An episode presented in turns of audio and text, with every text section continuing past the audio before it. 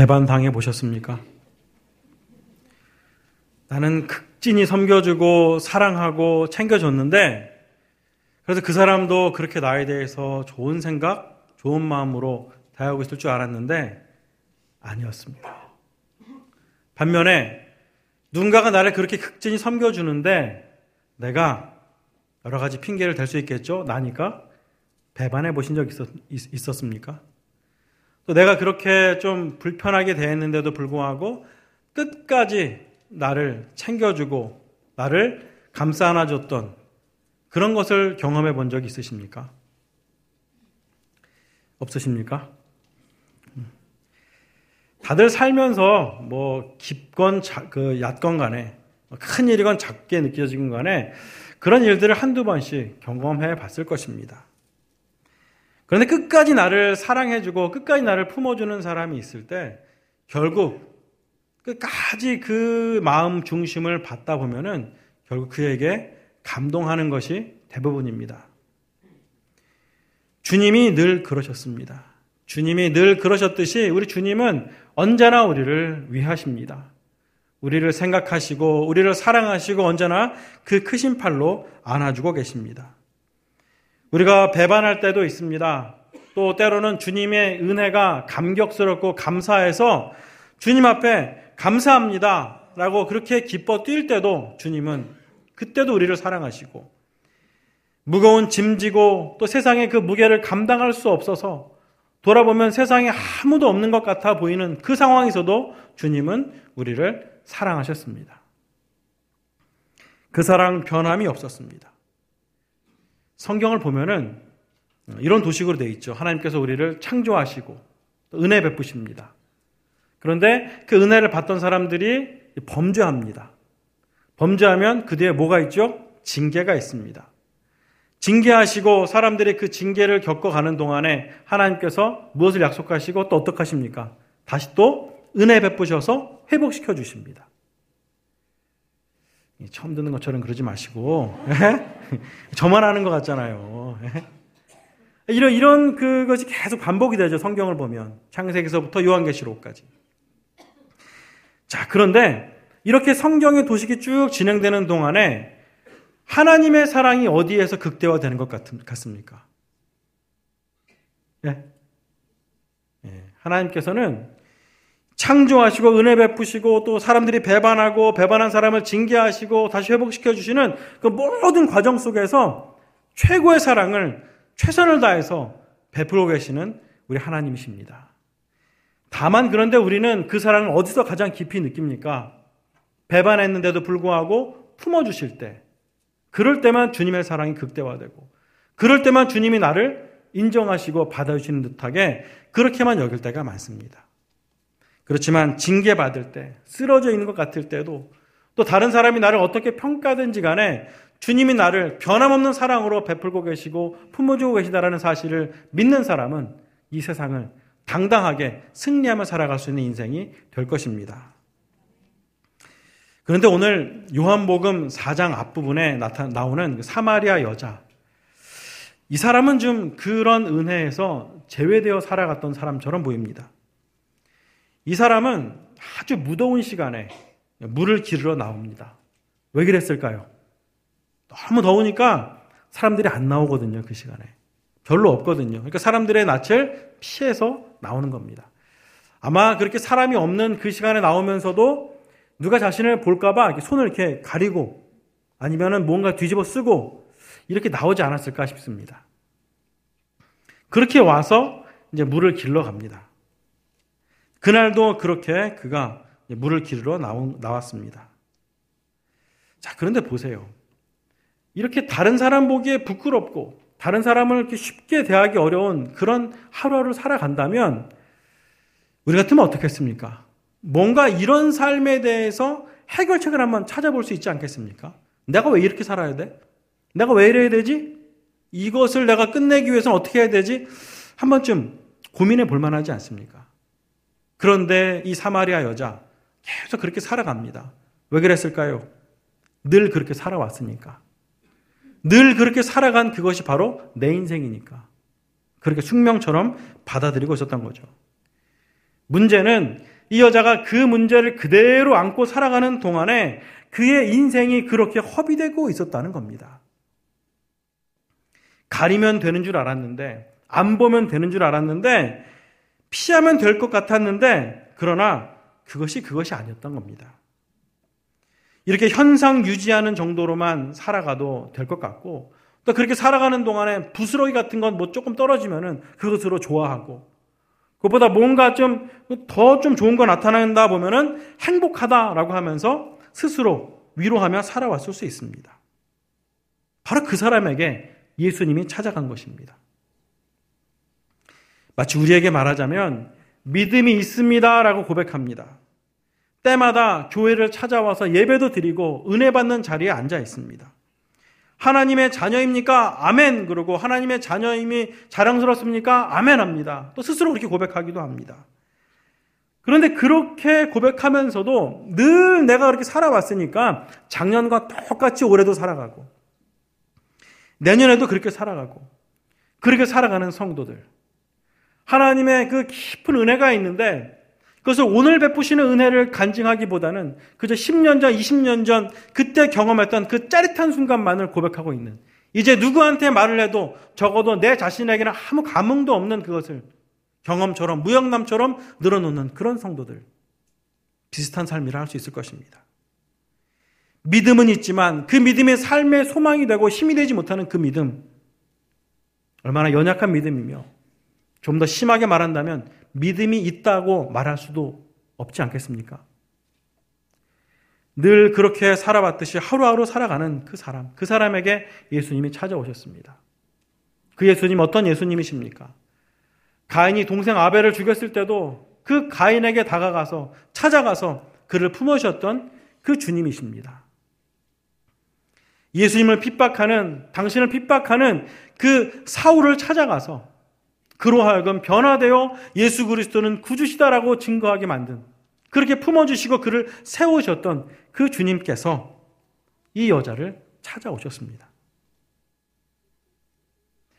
유대인들이 부정하다고 여기는 그 사마리아 지역에 살고 있는 그 여자.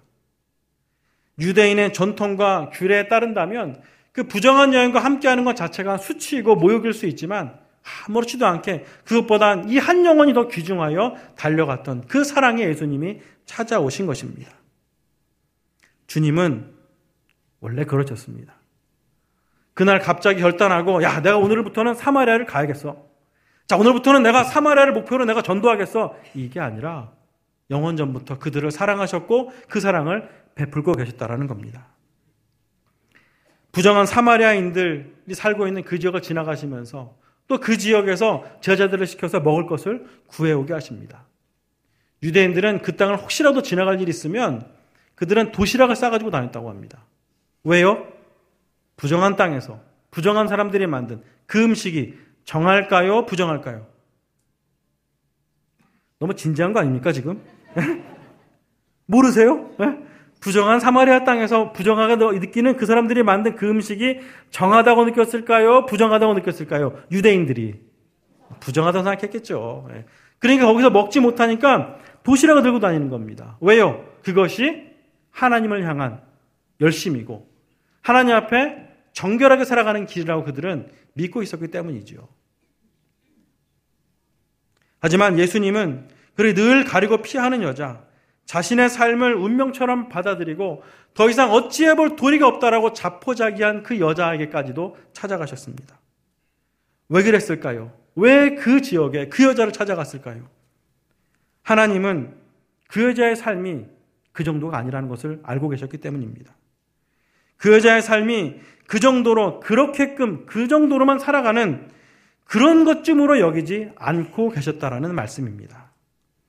그보다 훨씬 더 귀한 가치가 있다는 것이죠. 예수님은 우리 하나님은 언제나 그런 분이십니다.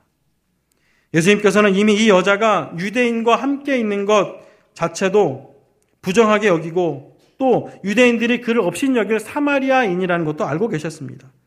뿐만 아니라 이 여자의 사생활도 물러날 것이라는 것도 알고 계셨습니다.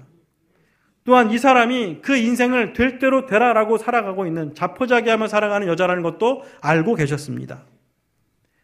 이 여자는 늘 그렇게 살아왔듯이 사람들의 눈을 피해서 오늘을 버티고 내일을 버티다 보니 그냥 그것이 일상이 되어버린 그런 사람이라는 것도 알고 계셨습니다. 소망이 없다는 거죠. 그러나 우리 주님은 여전히 한 영혼을 향하여서 그 정도 가치가 아니다라고 메시지를 던져주고 있습니다. 그리고 그 여자의 영적인 문제를 해결해 주시며 그 사랑 안에서 새로운 삶으로 결단하기를 초대하고 계신 것입니다. 예수님께서는 물을 기르러 나온 사마리아 여자에게 말씀하십니다. 이 물을 마시는 자마다 다시 목마르겠지만은 내가 주는 이 물은 이 물을 마시는 사람은 영원히 목마르지 않겠다. 그러니 내가 주는 물을 마시고 그 속에서 영생하도록 솟아나는 샘물이 되어라라고 말씀하십니다. 멋지지 않습니까? 다 말씀하시는데 근데 이 사마리아 여자 뭐라 그럽니까? 어, 그물 저에게도 주세요. 왜? 나 그물 마시고 이제 목마르지도 않아도 되고, 그러니까는 물 길러 오는 이 수고를 안 해도 되니까 그물 주세요라고 하는 겁니다. 속 터지지 않습니까? 기껏 설명해주고, 기껏 찾아가서 주는데 엉뚱한 얘기하고 있습니다. 무슨 말씀이죠? 예수님을 내 마음에 모시고 삶의 근본적인 문제를 해결하려고 하기보다는 여전히 이 여자의 관심은 당장 내 앞에 처해져 있는 상황을 누군가가 와서 바꿔주는 그 정도로만 우리의 믿음이 우리가 기도하고 간구하는데 하나님 앞에 날마다 새로워지기를 힘쓰며 살아가는 우리들인데 그 새로워지는 삶을 통해서 지금 내가 당면한 그 문제를 해결해 주시는 그 주님으로만 여기고 사는 그 신앙인들, 그 그리스도인들, 그 성도들의 삶이 이와 같다고 말씀할 수 있습니다. 자, 이렇게 말씀드리면은 어떻습니까? 아, 저 얘기는 초신자들 정도가 듣는 얘기지. 나도 왕년엔 저런 얘기 많이 들었지만은 지금은 아니야. 나는 오래 신앙생활 했거든. 이렇게 생각하실 수 있죠. 근데 4장 27절 이하에 보면은 제자들에 대해서 이제 말씀합니다. 제자들이 먹을 것을 구하러 갔다가 예수님께 돌아왔습니다. 근데 와서 이렇게 보니까 예수님께서 어느 사마리아 여자와 대화를 하고 계십니다. 근데 그 여자하고 대화하는데 제자들도 알고 있죠. 사마리아 땅이 어떤 곳이고 사마리아 여자가 여자와 얘기한다는 것 자체가 유대인들에게 얼마나 모욕적인 것인지를 알고 있습니다. 근데 예수님이 그 얘기를 하시는, 하시고 있는 것을 본 그들이 예수님께 와서는 묻지도 않습니다. 제자라면은, 제자가 뭡니까? 스승의 것을 배워야 되잖아요. 예수님, 무슨 얘기 하셨어요? 저런 사람에게는 어떤 얘기 해야 됩니까? 관심은 전혀 없고 와서 하는 말이 뭡니까? 주님, 잡수세요. 똑같지 않습니까? 먹는 것에 그 기본적인 욕구 충족에만 관심이 있는 거죠.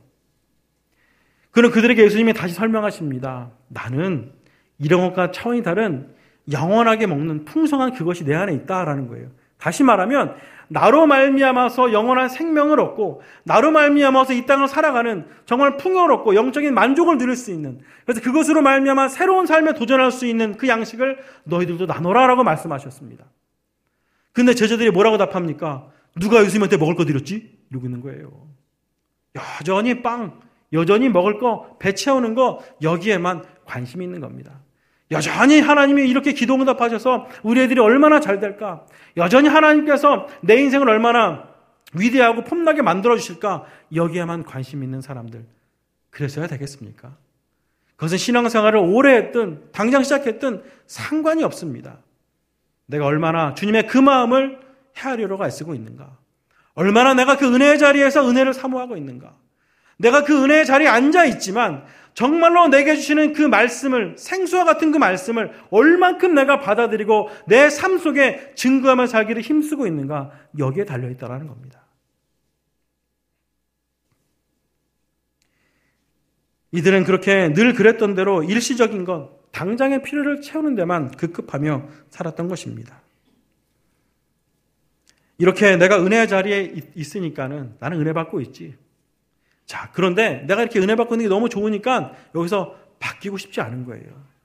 늘 이 은혜의 자리에 오면은 주님, 주님 전이 너무너무 좋으니까 늘 그 은혜의 자리에 오면은 푹 주무시는 거예요. 늘 은혜의 자리에 오면 여기 은혜의 자리 너무 좋으니까 늘 그랬으니까 나는 이렇게 신앙생활 하는 거예요. 나 건드리지 말라는 거예요. 네. 교구를 새로 맡아가지고 성도를 만납니다. 그 전부터 알던 분이죠. 근데 교구를 요번에 이제 만났어요. 오교구에서. 그래서 아유 반갑다고 제가 오교구가 됐어요. 이제 오교구에서 자주 뵙겠네요. 그랬더니 저한테 탁 던지십니다. 저는 교구 활동은 안 합니다. 저는 구역 활동은 안 하고요. 저는 그냥 찬양대만 합니다. 네. 이렇게 말씀하시고 다 가더라고요. 저분이 나 싫어하나? 그런 거 아닌 것 같은데. 네.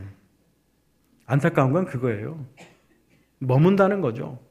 늘 해오던 것 계속 하니까 거기에 안정적인 마음을 가질 수는 있지만 하나님께서 나에게 준비하시고 베푸시는 그 은혜 내가 날마다 날마다 저버리고 살아가고 있다면 그만큼 안타까운 인생이 어디 있겠습니까? 오늘 본문에 등장하는 사마리아 여자. 처음에 사마리아 여자라고 했을 때 그 여자는 귀네라는 단어를 쓰고 있습니다. 이 귀네라는 단어는 성인 여자를 말하는데 그 여자는 좀 천박한 사람, 소외된 사람, 그런 사람들을 지칭할 때 쓰는 단어입니다. 자, 근데 그렇게 있었던 그 여자를 예수님께서 부르십니다. 여자여 이렇게 부르시는데 거기서 부르는 여자여는 귀나이라는 단어를 쓰고 있습니다. 존귀한 사람. 예수님께서 십자가에 달리실 때 그 모친 마리아에게 여자여 이렇게 부르지 않습니까? 우리말로 하면 우리 어머니한테 여자여 그러면 우리 엄마 뭐라 그래요? 이 버르장머리 없는 이럴 텐데 이 헬라어로 보면은요 여자여 할 때 이 귀나 이라는 단어는 사랑과 애정을 담긴 존귀함이 담겨져 있는 그런 표현이라고 합니다. 예수님은 그렇게 부르고 계십니다. 이 여자가 말씀에 은혜 받아서가 아니라 그 전부터 그렇게 바라보시고 찾아오셨고 그렇게 바라보시면서 그 마음으로 그 여자를 부르고 계십니다. 자아의 정체성이 달라지고 있는 거죠. 또한 이 여자가 고백합니다. 메시아 곧 그리스도라 하는 이가 오실 줄 내가 알았는데 그가 오시면 모든 것을 알려주실 겁니다. 라고 고백하죠. 그뭔 말입니까? 내가 살고 있는 어려움과 슬픔과 외로움과 이런 것들 다 알고 계실 겁니다. 라고 하는데 그에게 바로 주님께서 말씀하십니다. 바로 내가 그다. 그 메시아다라고 말씀합니다. 얼마나 감격스럽고 흥분되는 일일까요? 많은 유대인들이 기다렸던 그 메시아가 바로 나다라고 하는데 그분이 내 앞에 있는데 얼마나 흥분되는 일일까요? 근데 그분이 말씀하셨죠. 생수를 받아 마시라. 근데 여자 뭐라고 합니까? 내가 마시고 다시는 물도 길러오지 않을 정도로 나에게 채워주세요. 그 정도로만 그치고 있는 거예요. 교회를 오긴 오는데 사업이 잘 되어야 간증거리도 있고 그럴 것 같습니다. 신앙생활도 더 열심히 할 것 같습니다. 그래서 교회를 오는데 그런 것들만 구하고 있는 거죠. 마치 여자가 어떤 남자를 만났는데 이 남자를 만나면 세상에 모든 걸 얻을 수 있을 것 같아서 만났는데 좀 괴팍합니다. 그러니까 좀 온유한 남자를 만나볼까? 그럼 행복하겠지라고 온유한 남자를 만났는데 답답한 거예요. 말을 안 해가지고 속 터지는 거여서 맨날 싸우다가 또 헤어집니다. 그래서 이번에는 좀 매너도 좋고 이런 사람 만났으면 좋겠다. 그래서 매너 좋은 남자를 만났는데 매너 좋으니까 주변에 여자들이 너무너무 많아요. 그러니까 맨날 바람만 피고 살아가는 거예요. 그러니까 어떻습니까? 또 딴 남자를 만나가는 거예요. 채워졌습니까?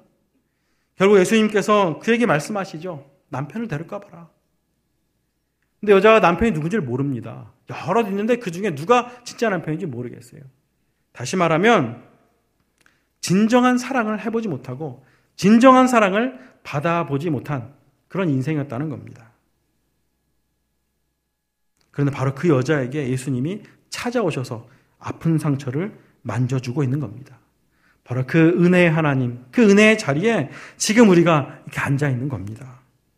그 은혜 받은 우리의 삶이 그렇게 이렇게 하나님 안에서 다시금 새로워질 수 있는 기회를 오늘 이 시간에 주님이 열어주신 것입니다. 그러니 우리 삶을 돌아보면은 이, 사마리 여자처럼 내가 그렇게 살 때도 있었는데 주님이 은혜 베푸셨다. 그 은혜로만 살아왔다라는 고백이 우리 안에 있게 되는 것이죠. 이 찬양들 다 아시죠? 내 평생 살아온 길 뒤를 돌아보니 걸음마다 자옥마다 모두 죄뿐입니다. 우리 죄를 사하신 주의 은혜 크시니 골고다의 언덕길 주님 바라봅니다. 나같이 못난 인간 주님께서 살리려 하늘나라 영광 보좌 모두 버리시었네. 바로 그 은혜, 그 은혜 하나님을 고백하고 나니 사절에서도 이렇게 고백합니다. 낮고 낮은 세상, 세상에 사람 형상 입으신 하나님의 큰 사랑 어디에다 견주리. 증거하지 않고서는 못 베기는 겁니다. 이토록 위대하신 자리에 내가 있는데 그저 내가 그냥 돼지 여물만 먹고 살아가는 그런 존재로 집 나간 아들과 같은 그런 존재로 살아가서야 되겠냐는 말입니다. 주님이 여전히 우리를 사랑하시고 늘 그러셨듯이 우리에게 그 최고의 사랑으로 베풀어 주시고 회복의 자리로 인도해 주고 계시는데 여전히 내 안에 있는 것, 내 속에 있는 것, 그것만을 알고 그것만이 회복되고 내 눈에 보이는 그 무언가를 치워버리시기만을 기도하고 내가 바라고 있는 그것만을 빨리빨리 채워주기를 바라며 살아가는 그런 신앙인이라면 얼마나 우리 생활이 재미가 없겠습니까? 신앙생활 하면서 그 깊은 은혜를 얼만큼 경험하며 살아갈 수 있겠습니까? 예수면 다냐라고 하면은 아멘 그러고 진짜 다냐 그러면 아멘 그러는데 그럼 예수면 다면 오늘 어떻게 살아가냐 그러면 글쎄요 그러고 살아가는 거예요. 예. 왜 다가 됩니까? 주님의 마음을 내 마음에 가졌더니 좀 부족해도 좀 없어도 실현 당하는 것 같아도 그 가운데 함께 하시는 주님이 계시기에 나에게 힘이 생기고 용기가 있는 거예요. 그 용기가 있으니까 광야를 지나가는 것 같지만은 이미 나는 가난을 살고 있는 거죠. 가나안의 광야 같은 인생을 살아가는 것이 아니라 광야를 걷고 있지만은 가난을 살아가는 그런 사람들이 바로 우리들이라는 말씀입니다. 그것이 바로 믿음의 사람들입니다. 주님께서 우리 편이 되시니까 이루어 줄 수 있는 거예요. 그 은혜의 자리 우리 부르셨으니까. 성정 건축을 하는데 와 엄청나게 비용이 많이 들어가네요. 막 재직해는 거 들어보면은 그래서 이 엄청난 일을 하다가 어떤 교회도 이렇게 되고 저 교회는 저렇게 됐다고 하는데 우리 교회도 그렇겠죠라고 말할 수 있습니다. 그런 사람들이 있습니다. 여기는 없겠지만 예. 대단한 일이 분명합니다. 그런데 이 대단한 일에 우리를 부르신 것에 왜 감사할 줄은 모르십니까? 이 어마어마한 사역에 우리를 초청하시고 우리로 하여금 동참하게 하신 그 위대한 하나님의 은혜, 그 사랑은 왜 바라보지 못하고 계십니까? 내가 좋은 것, 내가 편한 것, 그것만 채워주는 하나님이시라면 그 하나님이 온 인류를 창조하시고 온 우주 만물을 운행하시는 하나님이라고 할 수 있겠습니까? 차원이 다른 은혜를 우리에게 베풀어 주시고 비록 내가 부족하지만 주님 내가 이것밖에 가진 것이 없지만 여기서부터 시작했습니다라고 고백할 때 바로 능력의 하나님께서 이 사마리아 여자를 찾아오신 그 주님께서 그 손을 어루만져 주시고 그 손을 붙잡아 주시고 그 수로 말미암아 오병이어와 같은 위대한 역사를 이뤄간다라는 말씀입니다. 바로 우리를 그 자리에 주님이 초청하신 것입니다. 예수님께서는 아버지 하나님께 늘 그렇게 살아가셨듯이 우리에게도 그렇게 사랑을 베풀고 계시고 우리도 예수님처럼 늘 그렇게 살아가기를 원하고 계십니다. 사람들의 시선을 피해 살면 되는 것처럼 여기고 늘 그렇게 살아가도 되는 것처럼 인생을 허비하던 사마리아 여자처럼 오늘도 내일도 작년에도 올해도 내년에도 별다른 도전 의식 없이 살아가서는 안 되겠다라는 말씀입니다. 그렇게 살기에는 하나님께서 우리 각자에게 주신 그 삶이 너무나도 소중합니다. 늘 그렇게 살다 끝나버릴 인생이었지만 예수님께서는 창세전부터 그렇듯이 사랑하시고 인도하셨습니다. 그래서 나는 포기할 수가 없는 것입니다. 우리들은 그렇게 가치 있는 인생들입니다. 그래서 우리는 찬양하죠. 그 은혜가 내게 족하네. 그 은혜가 족하네. 이 괴로운 세상 지날 때 그 은혜가 족하네. 그 은혜가 족하네. 그 은혜가 족하네. 이 괴로운 세상 살아가고 있지만 주님 그 은혜면 충분합니다.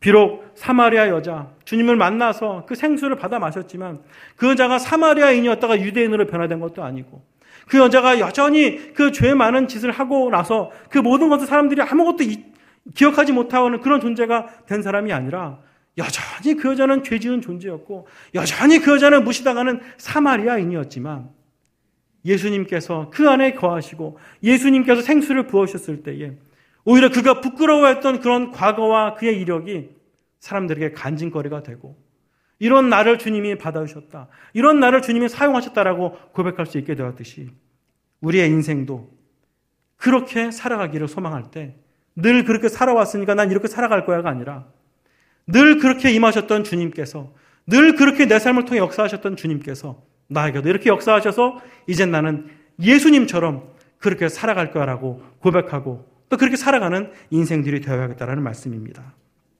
지금 이 자리에서도 언제나 늘 그러셨듯이 우리에게 족한 은혜를 보여주고 계심을 믿고 사모하십시오. 그래서 늘 승리하는 인생을 살아가고 그 가운데 주시는 풍성한 은혜와 사랑을 증거하며 살아가는 모두가 되시기를 바랍니다. 기도하겠습니다. 사랑의 하나님 감사합니다. 오늘 우리에게 은혜 베풀어 주셨습니다. 이 은혜의 자리로 인도하셨습니다.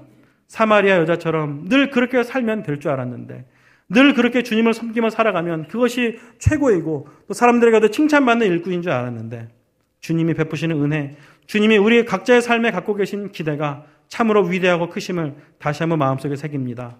사마리아 여자처럼 우리의 과거와 우리의 현실이 조금 부족하고 어리석게 보인다 할지라도 결국 주님이 주시는 그 생수로 말미암아 이게 모든 것이 간증거리가 되고 더 나은 미래를 살기를 소망하고 또 많은 이들에게 그 은혜와 사랑을 증거하는 데까지 이룰 수 있음을 믿고 날마다 성실하게 주의 뜻대로 사는 모두가 되게 하여 주시옵소서. 예수님의 이름으로 기도드리옵나이다. 아멘.